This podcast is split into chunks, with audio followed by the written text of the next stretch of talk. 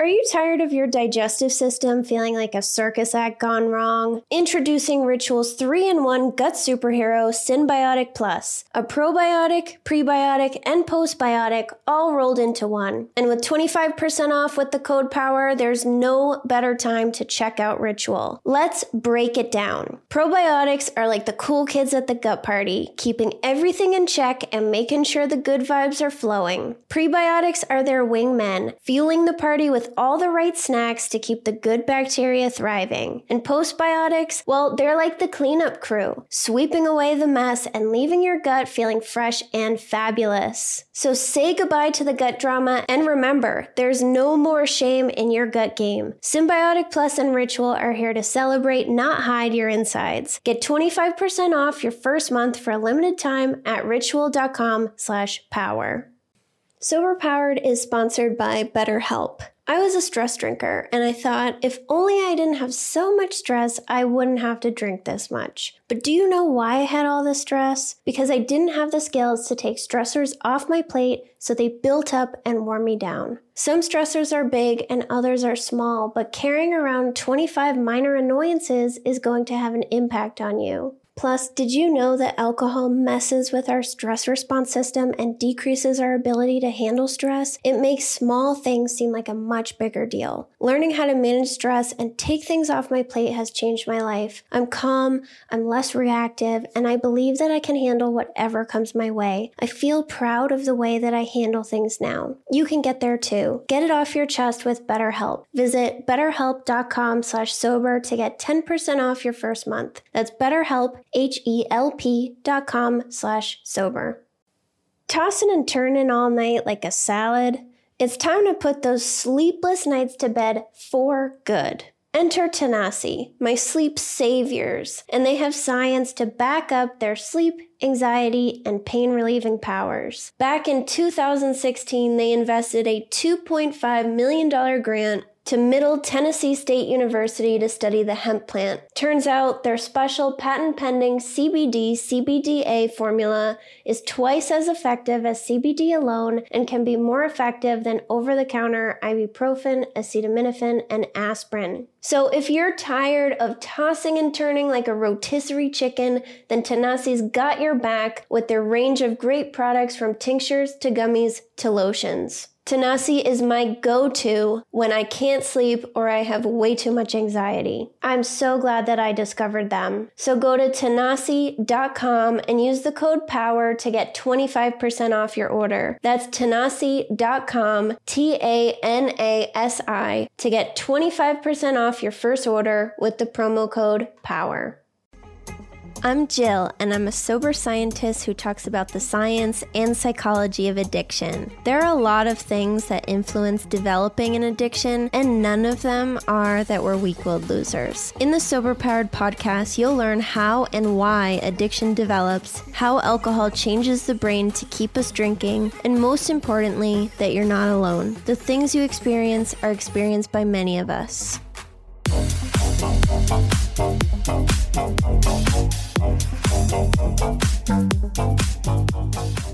Welcome back to the Sober Powered Podcast. Today I'm going to talk about what happens when you binge drink. I'll explain the effects that binge drinking has on different parts of the body, and you'll learn more about alcohol overdose poisoning. And at the end of the episode, I'm going to share a story of a family friend who experienced alcohol overdose poisoning. So let's dig in. According to the CDC, 1 in 6 U.S. adults binge drinks about 4 times a month, and they consume an average of 7 drinks during each binge. Binge drinking is defined as drinking enough alcohol to raise your blood alcohol concentration to 0.08 grams per deciliter or above.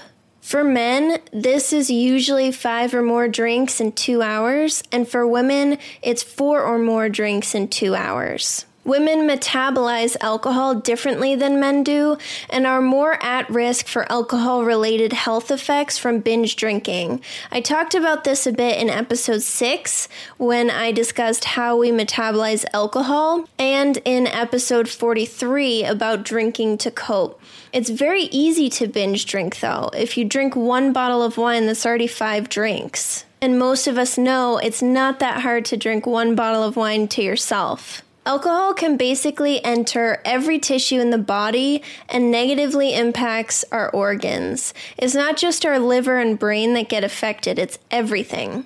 People will justify that their drinking isn't that bad or that they don't need to quit because they only drink on the weekends, but binge drinking is very bad for the body. The GI tract gets impacted by alcohol the most because it's directly exposed to alcohol immediately after we consume it and before any of it is broken down. If you listen to episode 58 about why alcohol causes cancer, then you may remember that the chance of developing any type of GI tract cancer is greatly increased by abusing alcohol. Binge drinking can result in a loss of intestinal barrier integrity because alcohol-induced injury to the gut can occur.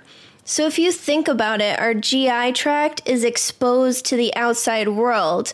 So just like our skin protects us from bacteria and other stuff getting into our body, our GI tract needs a similar barrier. So alcohol can disrupt and damage our intestinal barrier, leading to bacteria and toxins getting absorbed into the bloodstream. There have been a few studies in healthy human volunteers that looked at endotoxin levels in blood after binge drinking, and they found a significant increase in endotoxin levels and bacterial DNA, which suggests that the bacteria came from the GI tract. Endotoxin is a part of a bacterial cell that is released when the cell breaks apart after it dies.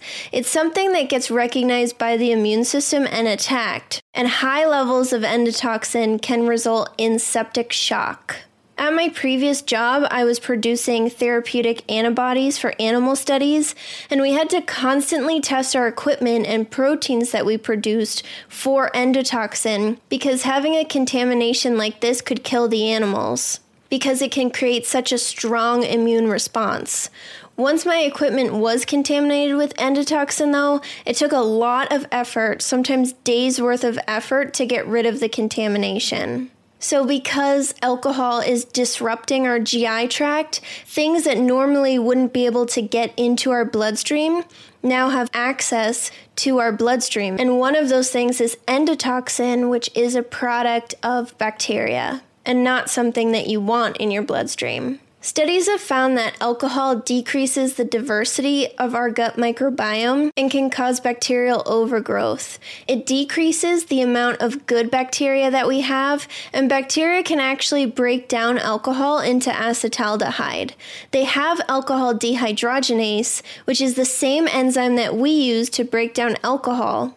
And they can produce acetaldehyde in the GI tract, which is very toxic and causes the most damage to the body. So go back and listen to episode 58 on cancer. I talked about acetaldehyde throughout the entire episode. The lymphatic system is a network of tissues and organs that help get rid of toxins and waste products. So it transports a fluid called lymph, which contains white blood cells that fight infection. Lymphatic vessels run throughout the body and are connected to lymph nodes. That's why your lymph nodes may become swollen when you have an infection. So the tonsils and spleen are a part of the lymphatic system too. Preclinical studies have shown that binge drinking increases lymphatic permeability and inflammation of the adipose tissue surrounding the lymphatic system. So I just said a lot, but adipose tissue is fat. And lymphatic permeability is the same thing that's happening in the GI tract, where things that normally wouldn't enter our bloodstream can now get past our intestinal barrier because alcohol is disrupting it. So it's been found that inflammation of the fat tissue surrounding the lymphatic system leads to altered insulin signaling, which can increase the risk for insulin resistance and metabolic syndrome. The GI tract has the highest exposure to alcohol, but the second place that gets the most exposure to alcohol would be the liver. So I have a whole episode about cirrhosis, that's episode 52, if you want to learn more about how alcohol affects the liver. I covered it so in depth in that episode, so I'm not going to repeat it here, but studies have found that binge drinking specifically is a major trigger of the progression from fatty liver to alcoholic hepatitis. A 2010 study published in Hepatology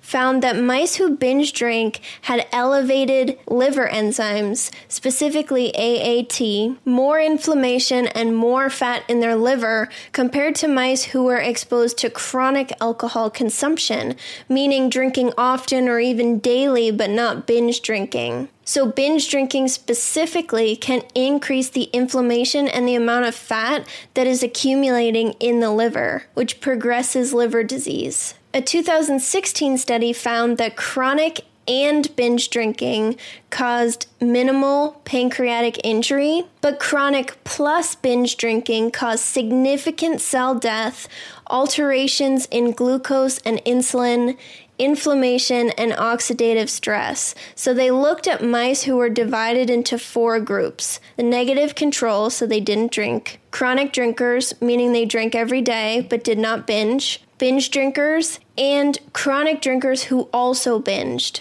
So they found that the group who drank daily and binged on some of the days had the most damage to the pancreas, including the activation of cytochrome P450 E21, which is an enzyme you might be familiar with if you've listened to this podcast before. So this enzyme helps process alcohol, but not in normal social drinkers. So I talked about this enzyme in a few previous episodes, but most recently in episode 58.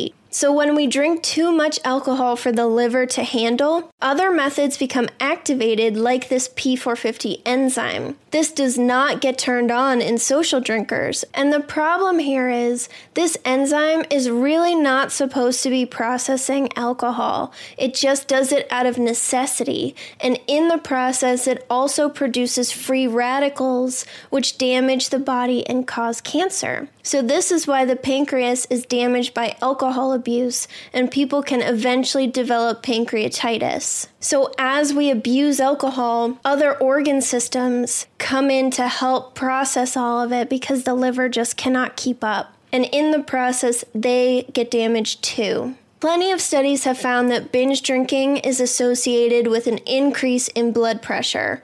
Way back in episode 17, I spent the entire episode discussing how alcohol affects the heart, so I'm just going to stick to binge drinking for this episode. But go listen to episode 17 if you want like a comprehensive overview of the heart. A 2014 study looked at data from 52 countries and found that binge drinking is associated with an increased risk of cardiovascular comorbidities like stroke, myocardial infarction, and sudden death.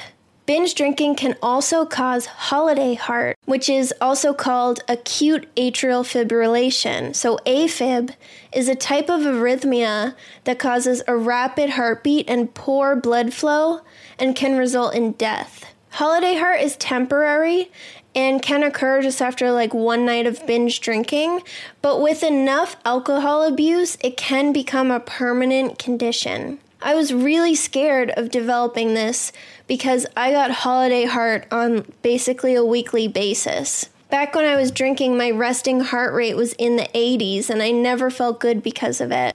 And when your resting heart rate is that high all the time, it's not good for your heart. So you want your resting heart rate ideally to be below 80. So the obvious cognitive risk of binge drinking is blacking out, which makes us vulnerable to dangerous situations, getting injured, or something worse. Binge drinking also has a major impact on the developing brain and can cause structural changes to the brain for high school and college age kids, specifically their reward center. So this makes them more vulnerable to developing addiction issues later in life. I have a whole episode about how alcohol affects the developing brain back in episode 29. So besides blackouts, binge drinking can cause us to pass out and to become so sedated that we stop breathing. And combining alcohol with prescription drugs increases this risk. It's possible to develop alcohol overdose poisoning, which occurs when there is so much alcohol in your bloodstream that the areas of the brain controlling basic functions like breathing, heart rate, and temperature control begin to shut down. Vomiting is one symptom, but other symptoms include seizures, slow heart rate, bluish skin and very low body temperature, and dulled responses. One of the dangers of alcohol overdose is that it can cause someone to vomit and choke on it. When your blood alcohol concentration gets very high and the parts of your brain that keep you alive start not working as well, this can interfere with signals in the brain that control automatic responses like our gag reflex. And without a gag reflex, a person is in danger of choking on their own vomit and dying from lack of oxygen. So I had a family friend who had alcohol overdose poisoning a few years ago. So this person was known for binge drinking and passing out at parties. He'd get super drunk and then eventually just fall asleep. And it was really normal, and it didn't surprise anyone when this happened. One time though, he was at a party and this happened again. And his friends apparently moved him to another room so he could sleep it off, and they checked on him occasionally. The problem was, though, he had alcohol overdose poisoning, and his friends were not aware of that. Since his typical behavior was to binge drink and pass out, no one really thought much of it when he did it this time. When his friends checked on him, he had stopped breathing. So what happened was he lost his gag reflex, like I described a couple minutes ago, and choked on his own vomit when he was passed out, and that caused him to stop breathing. He went to the hospital and they were able to get him breathing again, but the lack of oxygen to his brain caused such severe brain damage that he never recovered and passed away. He was in his early 30s. And unfortunately, this story isn't all that uncommon. According to the CDC, 6 people per day died from alcohol overdose poisoning on average between 2010 and 2012. Which is about 2,200 people per year. So the scary thing about this is you've had so much alcohol that it starts shutting your body down, and your body can't even function normally and keep you alive because there's so much alcohol in your brain that it just stops working. So this episode is not meant to scare you in any way if you're still drinking or you know people who binge drink. But it can be really dangerous. And if you have no control over how much you drink once you start, then you're much more susceptible to developing alcohol overdose poisoning. And if you are one of my listeners who is a social drinker, then the best thing that you can do for your health, and something that I tell my husband, who's a social drinker, is to really try not to binge drink because of all of the health consequences that I was just discussing in this episode. If you enjoyed this episode, then I would really appreciate if you could share it so that we can get this out there and help more people. And I'll talk to you next week.